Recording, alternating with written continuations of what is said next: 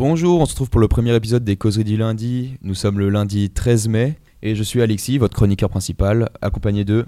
Euh, Jérémy, le journaliste, qui va poser des questions. Tout simplement, avant ça, on va d'abord expliquer les règles des causeries du lundi. Donc, euh, Alexis, euh, quelles sont... Alors les règles, les règles sont simples. On va recevoir euh, des lecteurs qui ont euh, choisi des livres au CDI ou pas forcément. Et ils vont nous les présenter, un peu le résumé, euh, leur avis, on va leur poser des questions dessus. Et euh, bah, tout simplement pour vous, vous recommander euh, des livres euh, que vous pourrez lire euh, en les retrouvant au CDI. D'accord, merci pour cette explication. On va d'abord donc euh, commencer par le premier lecteur euh, directement. Euh, son nom, si je me souviens bien, c'est Aaron. C'est ça, c'est Aaron. Euh, Aaron qui est avec nous. euh, bonjour Aaron. Bonjour. Euh, Aaron, vous avez choisi le, le livre Métro, mais vous nous avez dit auparavant que c'était une série. Est-ce que vous pouvez Oui, nous en dire plus? En fait, c'est une série de trois livres. Donc, euh, il y a Métro 2033, 2034 et 2035 qui se suivent. Que tout au long de l'histoire, on, suit- on suit euh, l'histoire d'un personnage nommé Artyom qui se, qui se démène pour essayer de faire survivre l'humanité dans le métro. Puisque dans le livre, en fait, c'est après la Troisième Guerre mondiale qui a explosé en 2022. On se retrouve euh, directement propulsé en, 2000 en- en 2033 dans les, dans, les- dans les terres désolées à Moscou. Donc euh, tout, tout est en ruine, etc. Donc euh, étant donné le haut taux de radiation à la surface, les hommes sont partis se réfugier dans le métro. Et Artyom va chercher à faire survivre l'humanité et aussi à, à se défendre contre, contre toutes les menaces présentes dans le métro. D'accord, très bien. Euh, Est-ce qu'il a été euh, édité sur d'autres supports, par peut-être euh, des jeux vidéo, des Euh, films Oui, il y, a y trois jeux vidéo qui sont sortis justement sur, euh, par rapport au livre. Il y a deux Métro 2033, il y a Métro Last Light et Métro Exodus qui sont sortis de- dernièrement. Des jeux qui reprennent euh, assez fidèlement les livres. Pour ceux qui n'ont pas vraiment envie de lire le livre mais qui préfèrent plutôt jouer ou ces choses-là, je leur conseille euh, grandement. Et euh, pour votre part, si je comprends bien, vous, avez voulu lire le livre parce que vous avez joué ou vous avez joué parce que vous avez lu le livre? J'ai fait le, la première option. J'ai d'abord joué au jeu et ensuite en fait j'ai découvert que les, les livres existaient. Du coup pour savoir si le jeu était vraiment euh, fidèle au livre, j'ai décidé de les lire. D'accord. Et le jeu est-il accessible pour tout le monde ou vraiment des personnes définies Euh, Pareil pour les livres, c'est pour tout le monde ou des personnes définies? Euh, étant donné que les livres et les jeux sont assez gore dans l'ensemble, je dirais plutôt une majorité de, gens non choquables et surtout euh, adultes. Très bien. Votre avis général sur le livre, c'est un livre bon? Ah oui, c'est des bons livres, mis à part quelques noms compliqués, puisque c'est d'un c'est d'un auteur russe, par exemple les noms des stations, le nom, le nom de, certaines, de certains personnages, etc. Mais sinon, c'est un livre qui se lit assez facilement. D'accord. Vous avez d'autres questions? Eh ben, pas du tout, tu as tout posé, Jérémy. Euh, merci Aaron pour cette présentation euh, De rien. succincte, mais qui va droit au but. Euh, nous allons donc passer tout de suite euh, à la deuxième personne euh, qui est sur, à cette table avec nous. Il s'agit de Antoine. Bonjour Antoine. Bonjour. Antoine. Antoine, tu as choisi le livre Les identités meurtrières. Euh, C'est ça.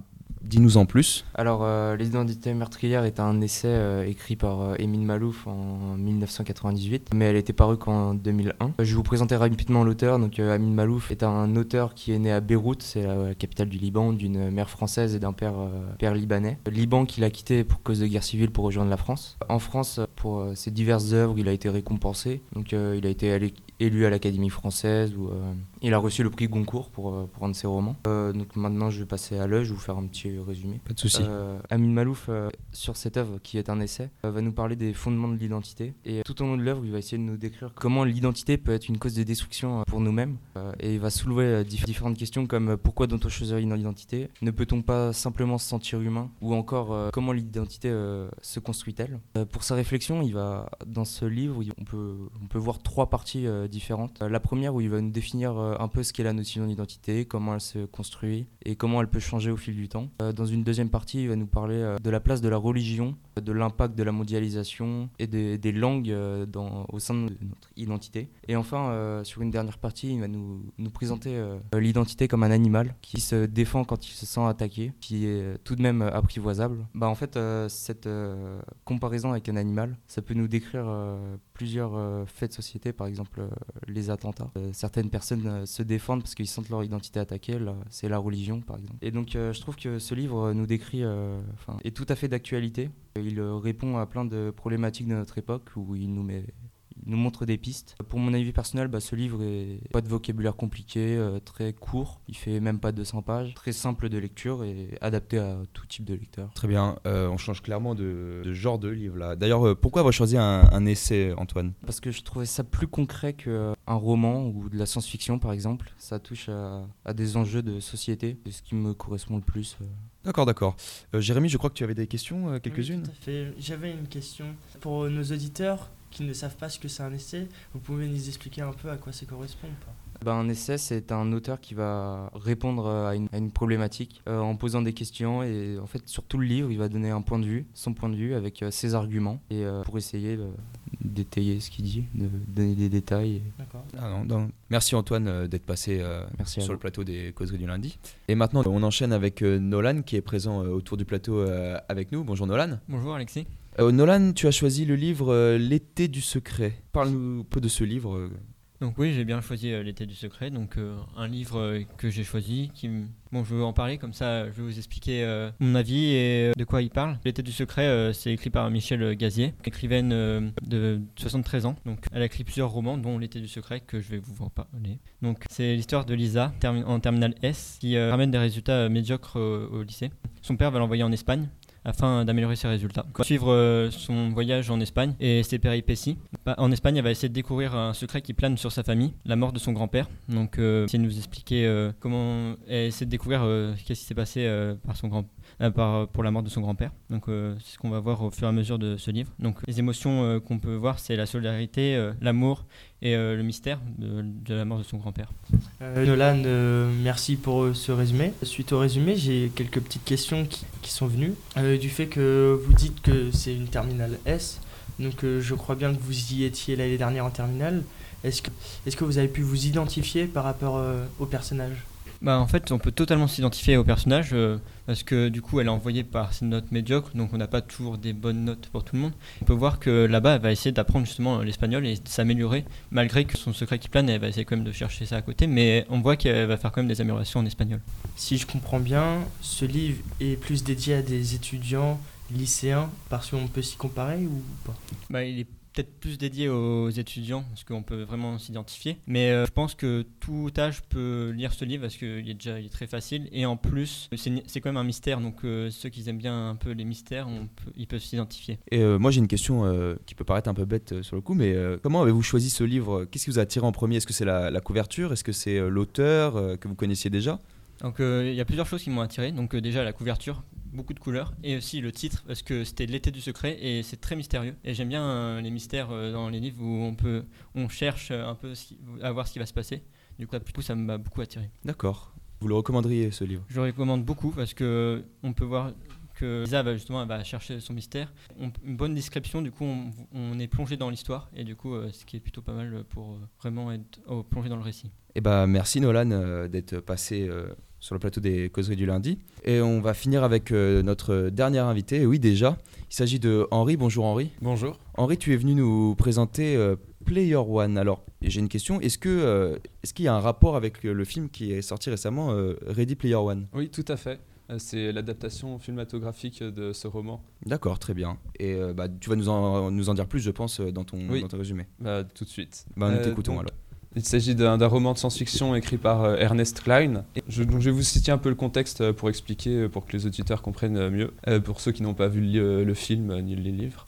Ça se situe sur, Terre euh, dans un contexte euh, avec une crise économique, euh, du logement, du travail, et des guerres et des famines, que tout ça est peu propice à, la joie, on va dire. Et les gens vivent, passent leur vie dans un monde virtuel nommé l'Oasis, où en fait leurs seuls amis vont être virtuels, ils vont passer la plupart de leur temps dans ce monde et vont sortir enlever leur casque virtuel euh, juste pour euh, leurs besoins vitaux euh, tels que dormir ou manger. Et on va suivre le, quotidien d'un jeune qui va poursuivre une quête. En fait, ce que j'ai oublié de- d'expliquer, c'est que dans ce, gigantesque univers, donc, qui comprend notamment de multiples univers connus tels que on pourrait Minecraft, Godzilla, etc. Il a été créé par un, savant, un génie en fait de l'informatique. Euh, ce génie est, mort euh, laissant derrière lui une, gigantesque quête avec euh, des, de grands trésors au bout de cette quête. Et donc cet héros ainsi que plein de, de personnes vont se lancer, donc, ainsi que des entreprises à la poursuite de cette quête. Et donc fil de l'histoire, on va suivre les péripéties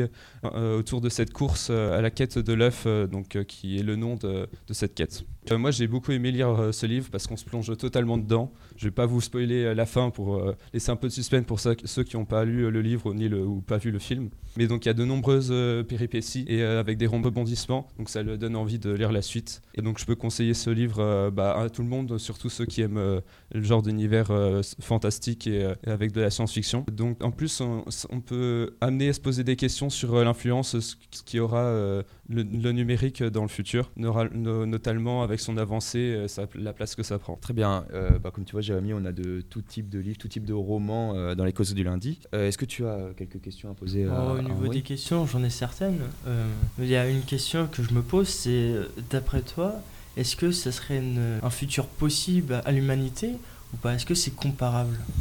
Au niveau de, de l'Oasis, ça paraît quand même euh, en 2044 vis-à-vis de- des progrès technologiques, ça paraît euh, peu faisable. Mais euh, au niveau de l'évolution euh, de, de la place du numérique, ça pourrait être une de- des alternatives possibles euh, à- bah, au futur de l'humanité. Je reviens au film qui est sorti euh, l'année dernière, il me semble. Est-ce que tu as vu le film? Oui, tout à fait. Et euh, est-ce que euh, tu peux nous en dire plus? Il y a des similitudes? Est-ce que c'est totalement différent Euh, Et ben en fait, le film reprend tous les, les codes principaux du roman, mais euh, il y aura quelques différences, mais ça va pas gâcher le, le récit. Notamment au niveau de la quête, où en fait ils vont remplacer. euh, au niveau de la quête, je- il y a plusieurs étapes et bah, elles vont être quelque peu différentes. Au niveau de l'adaptation à l'écran, bah, ça rend très bien et du coup c'est très plaisant à voir. Et tu préfères le film ou le roman Je, je n'ai je n'ai pas de parti, mais euh, tout- en fait, si on, on préfère euh, avoir tous les détails à propos de cet univers et de la quête, euh, le roman sera beaucoup mieux. Après, moi, j'ai vu les deux, enfin lu et vu. Le, le livre pour, euh, est, est bien pour ceux qui aiment lire, euh, mais tandis que en fait, le film euh, plus spectaculaire et euh, plus rapide, donc euh, ceux qui aiment moins, aiment moins lire. euh, mais on peut voir les deux, euh, voilà. Très bien. Très bien. Jérémy, peut-être euh, Oui, je me, je me suis également demandé, euh, est-ce que le, vous pensez qu'il pourrait y avoir une suite euh, à ce livre ou pas? Et ben, je pense que c'est c'est assez difficile, quoique on pourrait développer euh, certains détails, mais euh, je ne pense pas totalement. Parce qu'en soi, on a quand même fait un, un grand tour dans, dans cet univers et euh, ça risque de se répéter si on fait un deuxième euh, volet, euh, que ce soit en film ou, euh, ou en roman. Quoique au cinéma, ils aiment bien faire des suites euh, un peu n'importe où, n'importe comment. On peut voir euh, Taxi 5. Bref, euh, je m'égare un peu. Eh bien, c'est déjà la fin euh, des causeries du lundi. Euh, malgré tout, tous les livres, je suis déçu de ne pas avoir eu un livre un peu plus littéraire, comme, on- comme je, je me permets de le dire. Par exemple, Belle Amie. Est-ce que tu as lu Belle Amie de Maupassant euh, PMI inconnu. Pour ma part, je ne lis pas le livre, donc c'est vraiment inconnu. Tu ne lis? C'est. J'en ai, j'ai dû en lire, mais c'est plus des livres fantastiques. D'accord. Alors je vais t'expliquer un peu euh, l'histoire de Bellamy. Euh, c'est l'histoire d'un- d'une personne qui s'appelle Georges Duroy qui débute tout en bas de, l'échelle de la société. hein. Il est euh, employé au chemin de fer du Nord à Paris. En fait, de conquête en conquête, de fil en aiguille, il va réussir à grimper cette échelle sociale pour atteindre bah, les sommets et devenir un, grand de ce monde. Et c'est vraiment impressionnant comment il est vicieux et, vil pour tout ce qu'il est prêt à faire pour juste être riche et, et atteindre. Et c'est encore d'actualité aujourd'hui, quoi. Malgré que le livre soit sorti euh, au 19e siècle, euh, eh ben, on y retrouve des, des gens euh, d'aujourd'hui. Voilà, c'est donc la fin des causeries du lundi. Pour le prochain épisode, ce ne sera pas moi ni Jérémy qui vous le présenteront, malheureusement, mais c'est un super type qui s'appelle Léo. Vous allez voir, il est super sympa, super drôle. Allez, au revoir.